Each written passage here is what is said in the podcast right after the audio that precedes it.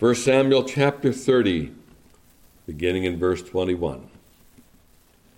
And David came to the two hundred men which were so faint that they could not follow David, when they had made also to abide at the brook Besor.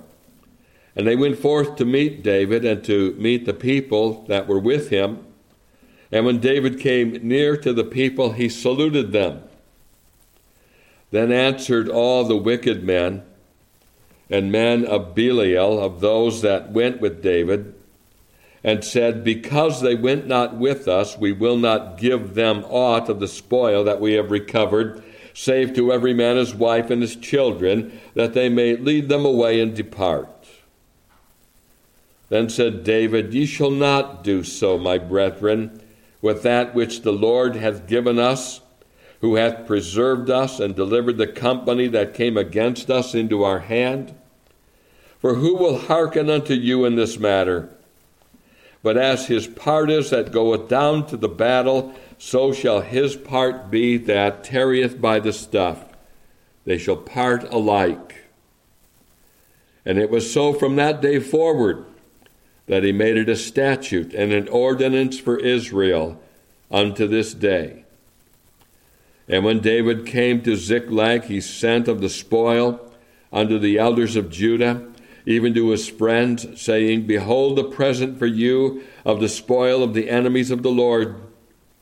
To them which were in Bethel, and to them which were in South Ramoth, and to them which were in Jattir, and to them which were in Aroer, and to them which were in Sifmoth, and to them which were in Eshtimoah, and to them which were in Rachel, and to them which were in the cities of, of the Jehermeelites, and to them which were in the cities of the Kenites, and to them which were in Hormah, and to them which were in Korashan, and to them which were in Athak, and to them which were in Hebron, and to all the places where David himself and his men were wont to haunt.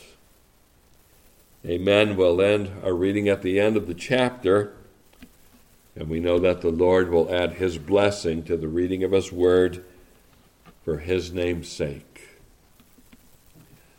In verse twenty-four, from this portion we've read, we find David announcing a precept, a law, if you will, an executive decree. As his part is that goeth down to the battle, so shall his part be that tarrieth by the stuff. They shall part, or as other versions render it, they shall share alike. This was not merely a temporary statute, then, for the immediate situation. Verse twenty-five makes it plain that this was a matter that David held with conviction, a conviction that ran so deep in his heart that he would enact it as a permanent statute in Israel. Look at it again, verse twenty-five. And it was so from that day forward that he made it a statute and an ordinance for Israel unto this day. I think these verses indicate to us that David had learned a very important and practical lesson from his experience in Ziklag. You will recall, if you know the story of David, that David had fled into the land of the Philistines in his attempt to escape from King Saul. He reasoned with himself. His faith pretty much collapsed, and he reasoned to himself, well, if I go take refuge in the land of the Philistines, then Saul will leave me alone. And so we find David abiding in the city of Ziklag, a city that was given to him by the Philistine ruler, and he does take refuge in that city, if I'm not mistaken, for a period of about a year and a half, some eighteen months. You'll recall, if you know the story, that David and his men were about to join up with the Philistine armies in their campaign against Israel. The Philistine lord, seeing the potential danger to having David and his men in their ranks, instead sent them home to Ziklag, which had become David's city during the time of his exile. Upon arriving in Ziklag some three days later, David and his men discovered that the city had been plundered and burned to the ground. The Amalekites were seeking to avenge themselves of David because of his raids against them. Interesting that in the narrative, when we read the account of that Egyptian slave that was left by his master to die, verse thirteen, that slave recounts the many raids that this band of Amalekites had launched under their current campaign. We made an invasion upon the south of the Cherethites, that slave says in verse fourteen, and upon the coast which belongeth to Judah, and upon the south of Caleb, and we burned Ziklag with fire. Now, take note, Ziklag was the only city that this slave mentioned that they not only plundered, but they burned it to the ground. They burned Ziklag with fire. The other cities were invaded, but only Ziklag, only David's city of exile, was actually burned. And I think the reason for that is probably obvious. They knew or they learned that this was David's city. When they invaded David's city of exile, they found the city left unguarded. No one was there. David and his men had left the city to join the Philistines at that time. You recall from our earlier reading that when David and his men arrived back at Ziklag and discovered what had happened, they wept until they had no more power to weep, and then their sadness turned into anger, and David's men spoke of stoning David. They were holding him responsible for their misfortune. And at that very time, David had reason to be most discouraged. We read an incredible statement about him, and this is one that I love to contemplate. Uh, whenever I'm discouraged, whenever you're discouraged, you should resort to verse six when it says, but David encouraged, or it can be rendered, David strengthened himself in the Lord his God. At the very time when he was at the lowest of lows, in the deepest valley that he'd ever been in, he was able, nevertheless, to encourage himself in the Lord. And the thing I love about that verse is it shows you that there's no such thing as being so far out of bounds that you can't encourage yourself in the Lord. And that's what David did. Armed with that strength, as well as the promise from the Lord that they would without fail recover all, David and his men pursue hard after that Amalekite band. It's hard to gauge exactly just how much of a head start that Amalekite band had over David and his men. We do know that it took David three days to return to Ziklag after being dismissed by the Philistine lords. We also know that the Egyptian slave that David's men found had been in the desert for three days and three nights. Verse twelve. I think it's fair to say that it probably took David and his men the better part of a week from the time the city had been burned to catch up with that band of Amalekites. David and his men then would have pressed hard, and they would have pressed long. It may very well be that they endured some all-night marches in order to gain on the band that had plundered their homes. They pressed so hard and so long that by the time they reached the brook that is called the brook Besor, two hundred of David's men, a third of his army, couldn't go any further. They were that exhausted. They stayed behind. They were so faint, verse ten tells us, that they could not go over the brook Besor. David and the remaining four hundred men caught up to the Amalekite raiding band and caught them completely off guard. David smote them from the twilight even until the evening of the next day, according to verse seventeen. And then verse eighteen tells us, there was nothing lacking to them, neither small nor great, neither sons nor daughters, neither spoil nor anything that they had taken to them. David recovered all. And then a problem arose. As they began to return home, they came upon those two hundred men that were so faint that they couldn't continue. They weren't a part of the Uh, the army that succeeded in recovering all. These men, these two hundred, went forward to meet David upon his return, and we're told in verse twenty-one that David saluted them. But then a constituency of David's men that are labeled in verse twenty-two as wicked men and men of Belial put forth the notion that these two hundred that could not go the whole distance in the recovery invasion should not share in the spoil that David and the others had gained. They would be given their wives and their children, but then they would be sent away if these men of Belial had their way. But it's at this point that David intervenes. He draws a line in the sand, so to speak, by saying in verse twenty-two, "Who will hearken unto you in this matter?" David would have no part in what he viewed to be such a treacherous scheme. And it's in this setting that David lays down the precept that would become a permanent statute in Israel, as his part is that goeth down to the battle, so shall his part be that tarrieth by the stuff, they shall part alike. Verse twenty-four.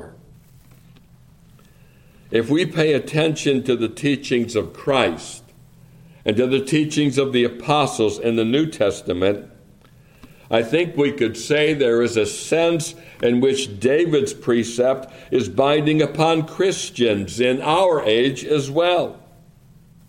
Christ himself summarized this precept very succinctly in Matthew ten. In that chapter, Christ is sending forth his disciples to preach the kingdom of heaven.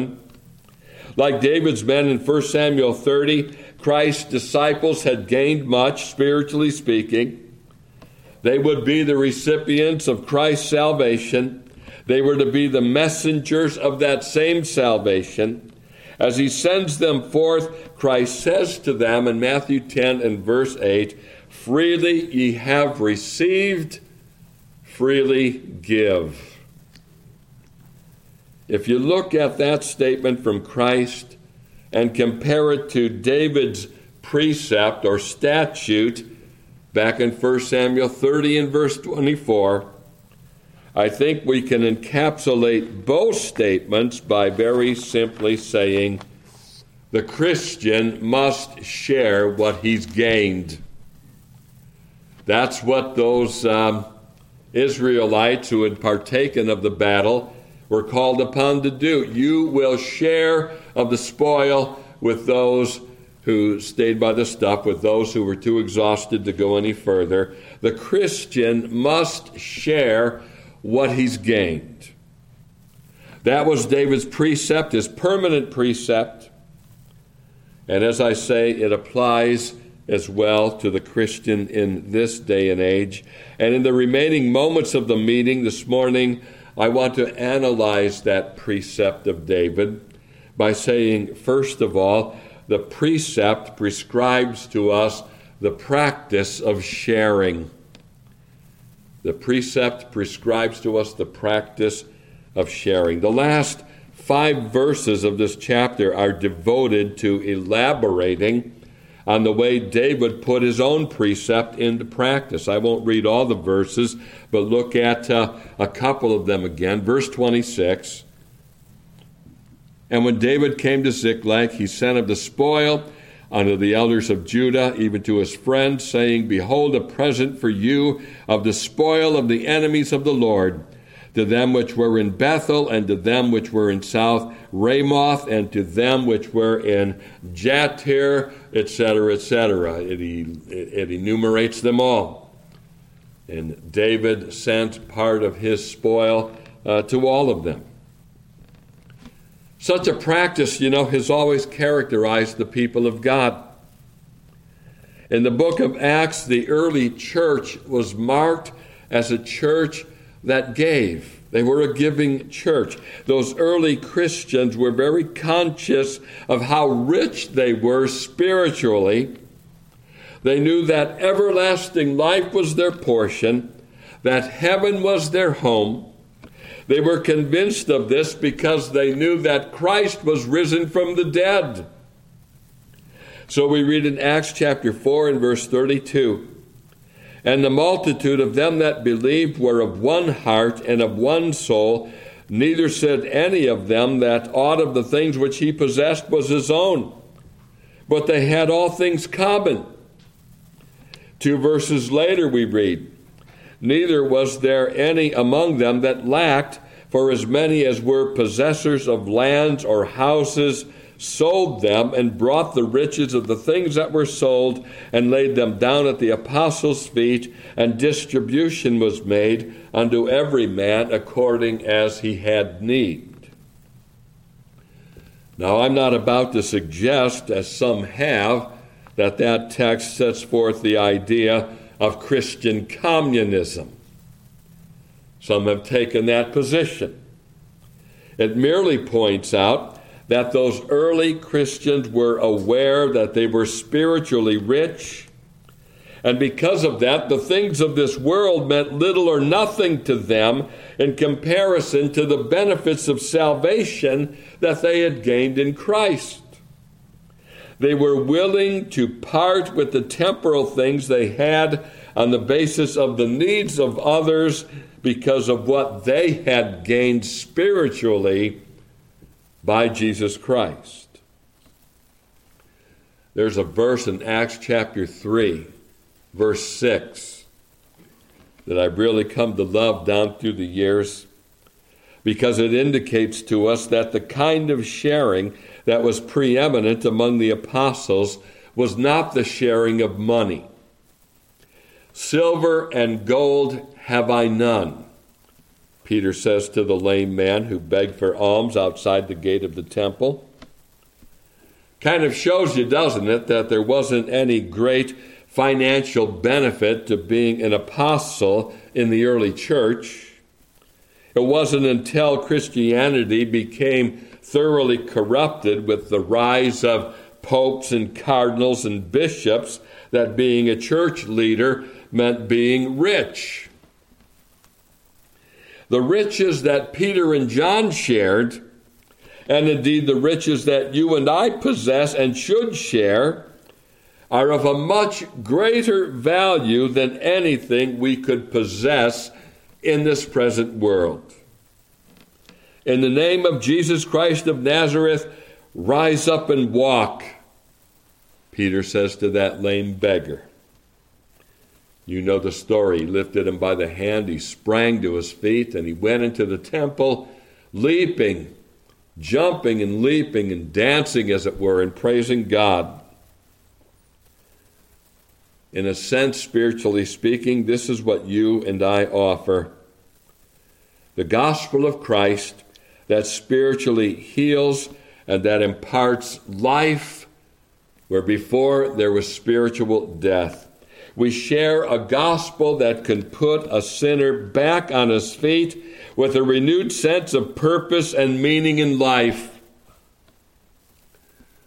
I'm reminded just now of something that took place at camp. They did their usual Sunday night ministers panel where all the ministers have to sit on the stage and field questions that have been submitted in advance. at least in advance to Doctor Pollack. And one of the questions that was asked this last time was for each of the ministers to recall his most embarrassing moment connected with camp. Boy, I had to strain for that one. But, and I remember it very vividly, there was a time on our way to camp, uh, Gray Road Baptist Church, my son's church, had lent us their van. They gave me the key, and they gave me an extra key, which was on a lanyard. And as we drove out, I had taken that extra key on the lanyard and simply dropped it in a cup holder. Oh, we were making good time, but I felt it was time for a break. We stopped at a rest stop. I let everybody out. They shut the doors behind them. I took a five-minute power nap, so to speak, and then I got out of the car, uh, locked it, shut the door, locked myself out, locked everybody out. The key was still in the ignition. Uh, that extra key was still in the cup holder. So two keys, and I still managed to lock us out. We had to call a locksmith, which fortunately we were able to contact. Probably cost us an hour of time or a little more, but eventually it was unlocked. But the thing that I remember even more vividly than that embarrassing moment was a man that we met at that rest stop. He was an older fella. His health had been destroyed by alcohol and tobacco. He'd lost his voice. He had one of those implants in his throat that he had to press just to talk. And he kind of hobbled and walked slow. He was old, maybe slightly hunched over. You could tell he was up in years. But the man had only recently gotten saved. And he was so happy. That's what I remember about him. You know, he had lost so much, lost his health, lost whatever job he had, I suppose, but he had found Christ. And he was happy to talk to us about Christ, and he was happy that he had a job. We might look upon that job and say, what a menial job. He's a janitor in a rest stop off the interstate. The man was so happy to have a job, and did his job as unto the Lord. And I, I raise him up now as an example of one who has found great riches by finding Christ. What an impact the gospel had on him. He reminds me of that beggar outside the temple who was pulled up to his feet and went into the temple just filled with the joy of salvation. Well, that was that man at that rest stop too. One of the most challenging verses, I think, in all the New Testament is found in John's Gospel, chapter fourteen and verse twelve. This is Christ speaking. He says, "Verily, verily, I say unto you, he that believeth on me, the works that I do, shall he do also, and greater works than these shall he do, because I go to my Father." Well, think about that for a moment. What kind of works did Christ do? He performed miracles. He healed those that were blind. He gave hearing to those that were deaf. He ministered deliverance to those who were enslaved by the devil. He raised dead souls back to life. Are these the works that we're to do? Are we to do greater works, to use Christ's phrase, greater works than those? Well, the thing you have to keep in mind here is that this is Christ's word, not mine. And the way such works are performed, quite simply, is by sharing what we've gained. You've gained sight through the gospel. You've gained that kind of spiritual hearing that enables you to detect the Spirit of God speaking to you through the Word of God. You've gained life. You've been resurrected from spiritual death. These are things that we've gained, and these are things that we can give. This is why, and I think this is worth making a point of emphasis, There is no such thing as a Christian who has nothing to give. He may not have much in terms of monetary wealth. Most Christians don't. The Apostle Peter didn't. Silver and gold have I none, he told the lame beggar. But we have things to give that are much more valuable. We have salvation, and just as we freely received it, so are we to freely give it. We're to spread it far and wide. So David's precept prescribes to us the practice of giving or sharing. It's important that the Christian view the precept right. It's possible, you see, and sometimes it does happen, probably too often. It is possible to give and yet have it count for nothing. Though I bestow all my goods to feed the poor, and though I give my body to be burned and have not charity, it profiteth me nothing. First Corinthians thirteen three. Paul is teaching us in that verse that it is possible for a Christian to give completely and to give sacrificially and still have it count for nothing. It becomes very important, therefore, for the Christian to know not just what this precept prescribes, but also what this precept presupposes. And that leads to my next point of analysis of David's precept, which is this: the precept presupposes a right view of God. A right view of God. David and his men had just accomplished a spectacular feat. They had caught up to the raiding party of the Amalekites and smote them from twilight until evening of the next day. They had recovered everything and gained much more besides. Each one had gained his spouse and his sons and daughters. That was incredible victory, given the circumstances in which it was gained. David had the sense, though, to see what many of his men could not see. David saw the hand of God in this highly unusual and unlikely battle. Notice his rebuttal to the sons of Belial in verse twenty-three. Then said David, Ye shall not do so, my brethren, with that which the Lord hath given us, who hath preserved us, and delivered the company that came against us into our land. Do you see how David saw God as the provider of his people? The Lord hath given this to us, he says. David saw that the Lord was the protector of his people. He's preserved us, he says in the same verse. He saw God as the one that gave the victory. It was the Lord that delivered the company that came against us into our hand. Do you begin to see David's view of God? Now, admittedly, David's view of God had been obscured for quite some time during his time in exile. Indeed, the reason David went into exile in the first place was because of a loss of confidence in his God. But when David encouraged himself in the Lord his God, his vision of a Savior's power and might was renewed, and so he saw Christ as the source from whom all blessings flow. He saw Christ as his high tower and as his place of refuge. He saw Christ as the giver of the victory. We're called upon to see Christ the same way. He's the source of every blessing we enjoy.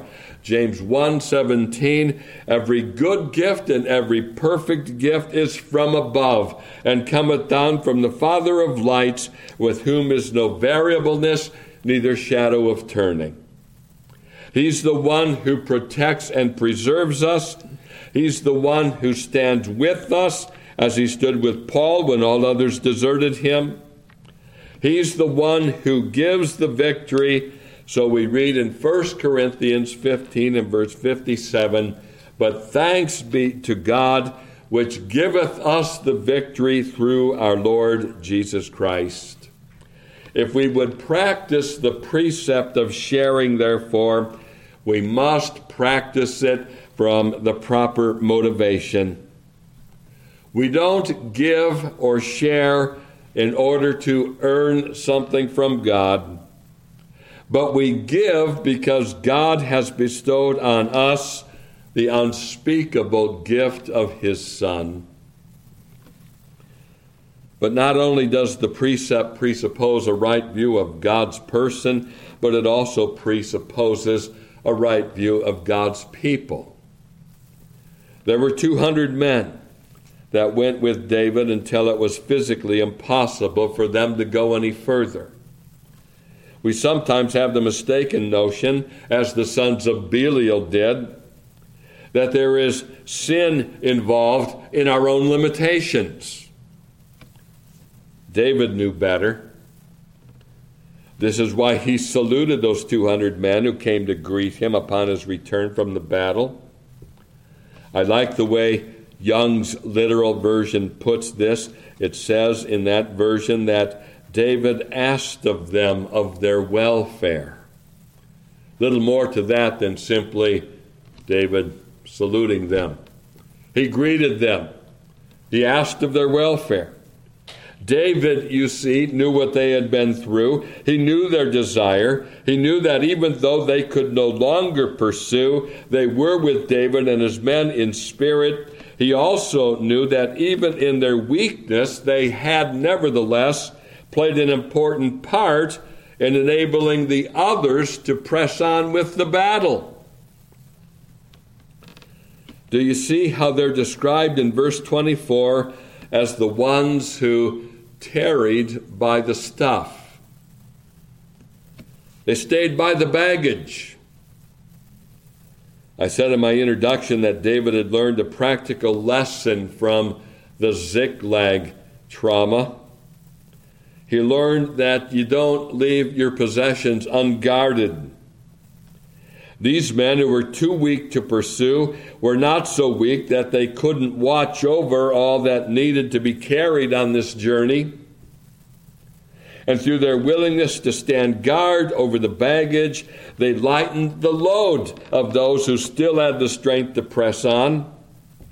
How much less would they have brought back of the spoils of the battle had each man been burdened with that which he had to carry for himself on his own journey? And so David, you could say, recognized something of the thing that Paul elaborates in First Corinthians twelve, that there is one body with many members. The body is not one member, but many. He says in verse fourteen, if the foot shall say, because I am not the hand, I am not of the body, is it therefore not of the body? And if the ear shall say, because I am not the eye, I am not of the body, is it therefore not of the body? If the whole body were an eye, where were the hearing? If the whole were hearing, where were the smelling? But now hath God set the members, every one of them, in the body as it hath pleased them. There is unity and yet diversity within the body of Christ. And just as there are different functions, there are also varying degrees of strength given by God in order to serve those functions. The thing we must note from the, merit, from the narrative is that the entire band of David's army was involved in the battle. They didn't all share the same function, but they did all serve in some capacity. And from the picture presented to us in this narrative, we may draw the application that there is a place of service for you in the cause of Christ's kingdom. You may not be as strong as others or as gifted as others when it comes to your particular service. Don't make the mistake of thinking that because you're not gifted in a way others are gifted, there is no place for you in the service of Christ. There is a place. Not only is there a place, but it's a vital place. It's incumbent upon you that you seek that place and that you serve in that place faithfully. The Apostle Paul elaborates on this in Romans chapter twelve. If you would care to turn up that chapter, let me read a couple of verses from it. Romans chapter twelve, let me read beginning in verse three. For I say, through the grace given unto me, to every man that is among you, not to think of himself more highly than he ought to think, but to think soberly, according as God hath dealt to every man the measure of faith. For as we have many members in one body, and all members have not the same office, so we, being many, are one body in Christ, and every one members one of another. Having then gifts differing according to the grace that is given to us, whether prophecy, let us prophesy according to the proportion of faith, or ministry, let us wait on our ministering, or he that teacheth on teaching, or he that exhorteth on exhortation, he that giveth, let him do it with simplicity, he that ruleth with diligence, he that showeth mercy with cheerfulness, et cetera, et cetera. Varying gifts that the Lord gives. I like the point that Alexander McLaren makes on his analysis of First Samuel thirty and verse twenty-four. One of the points in his sermon outline is that all work done from the same motive will receive the same reward. The Lord doesn't expect you to be something you're not, nor does he expect you to do something you cannot do. But he does expect you to be faithful in what he's equipped you to do. And so you must humbly and gratefully find your place of service and perform it with all your heart as unto the Lord. The precept presupposes a right view of God's person then, as well as a right view of God's people. Could I say under this heading also that the precept presupposes a right view of God's purpose? I've already mentioned the last five verses of First Samuel thirty that describe in some detail the various places to which David sent portions of the spoil. By his action, David not only shows us a right view of God's person and God's people, but a right view also of God's purpose. If I could put it to you simply, God gives to us that we may in turn give to others. A common mistake that I suppose we all fall into because of inbred sin and a selfish, sinful nature is the mistake of thinking that God's blessings were meant to terminate on us. Oh, what a proud and arrogant attitude we manifest when we think that way. That kind of thinking is what characterizes fallen man. The sinner, you see, is governed by the attitude that the world should revolve around him. And when God bestows blessings upon the sinner, he reasons in his heart that he's entitled to the blessings that God gives him. Nothing could be more arrogant or more erroneous. It demonstrates a wrong view of God, a wrong view of God's people, and a wrong view of God's purpose. And this leads to my final consideration of our study. We've seen that David's precept prescribes to us the practice of sharing what we've gained. We've seen that in order to practice the precept right, we must understand the presuppositions of the precept, which are a right understanding of God's person and his people and his purpose. Let's consider finally that the precept, this Davidic precept, parts us from the sons of Belial. They mark us out as distinct. They divide us from the sons of Belial. Look at verse twenty-two, if you would. Then answered all the wicked men and men of Belial, of those that went with David, and said, Because they went not with us, we will not give them aught of the spoil that we have recovered, save to every man his wife and his children, that they may lead them away and depart. So here are the sons of Belial, mentioned in verse twenty-two. The word Belial is a word that means worthless. The term is mentioned earlier in First Samuel as a term to describe the sons of Eli.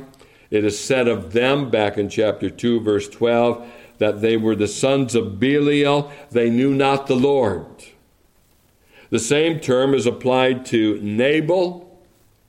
This was Abigail's first husband. Abigail is listed here as one of the wives of David. Her first husband was named Nabal. His servants used the term because of his unwillingness to listen to anybody about anything. He is such a son of Belial that a man cannot speak to him, his servants said. The term is only used once in the New Testament. It's in Second Corinthians six and verse fifteen, where Paul writes, What concord or what agreement hath Christ with Belial? It's a term, therefore, that refers to those who know not God. They're hard-hearted, and they're at the end of the day the children of the devil. In the narrative we've read, the sons of Belial are the ones who felt that the others who were too faint to keep up with them in their pursuit of the Amalekites should not be included in the dividing up of what was gained in the battle. And if that's not bad enough, these sons of Belial suggest further that the ones who stayed by the stuff should be sent away. Give them their wives and their children, that they may lead them away and depart, they suggest in verse twenty-two. When David says to these wicked men in verse twenty-four, Who will hearken unto you in this matter? He's drawing a line in the sand, as it were, and he's saying, in effect, that all those who see God's hand in the victory will give no heed to the suggestion these sons of Belial were putting forth.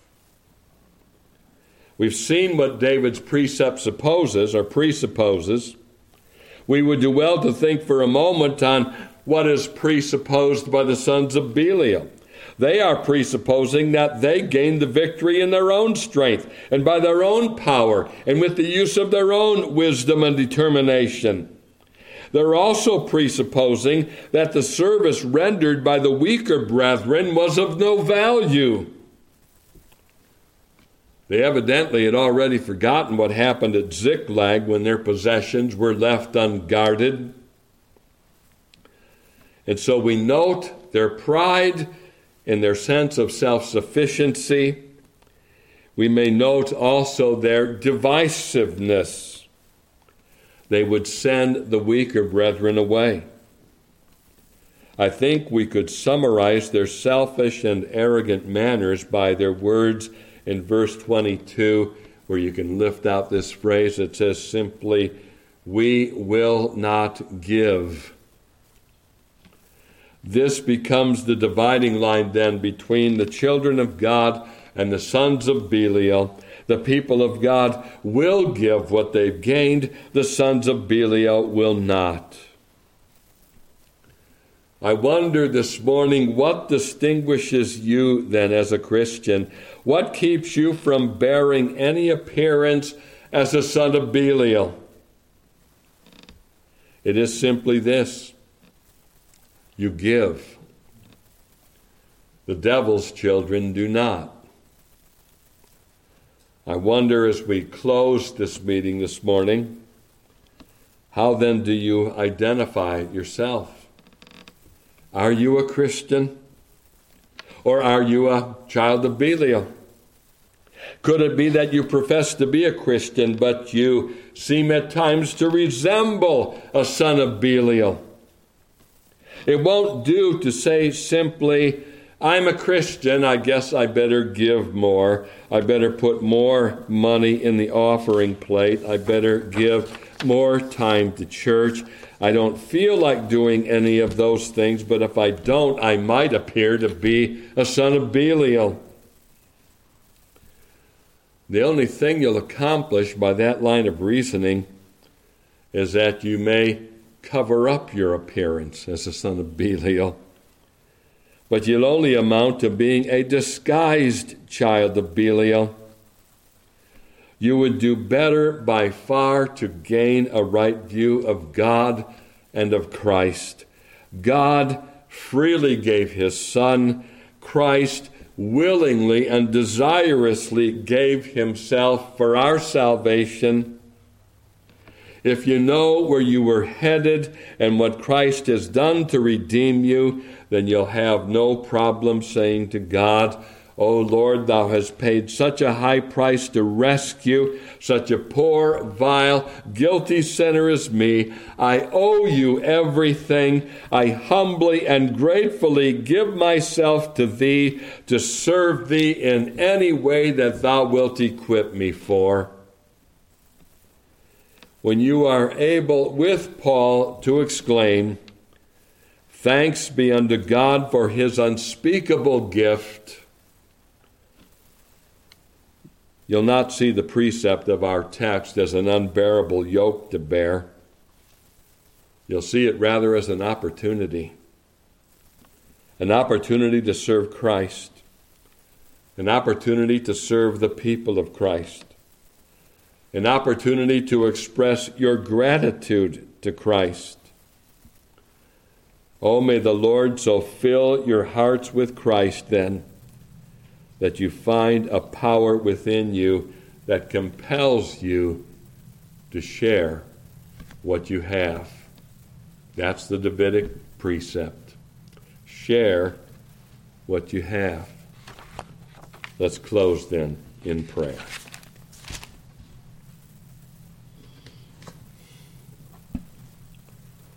O Lord, as we bow in thy presence now and bring this meeting to a close, we thank thee for that unspeakable gift, the gift of Christ. O Lord, we pray that thou wilt conform us more to his image, so that we are characterized as those that are givers, especially givers of the spiritual benefits that we've gained from thee. Equip us, O Lord. Help us not to be someone that we're not, but help us instead to be the best versions of ourselves that we can be in our service to thee. And we'll give thee the thanks. In Jesus' name, amen.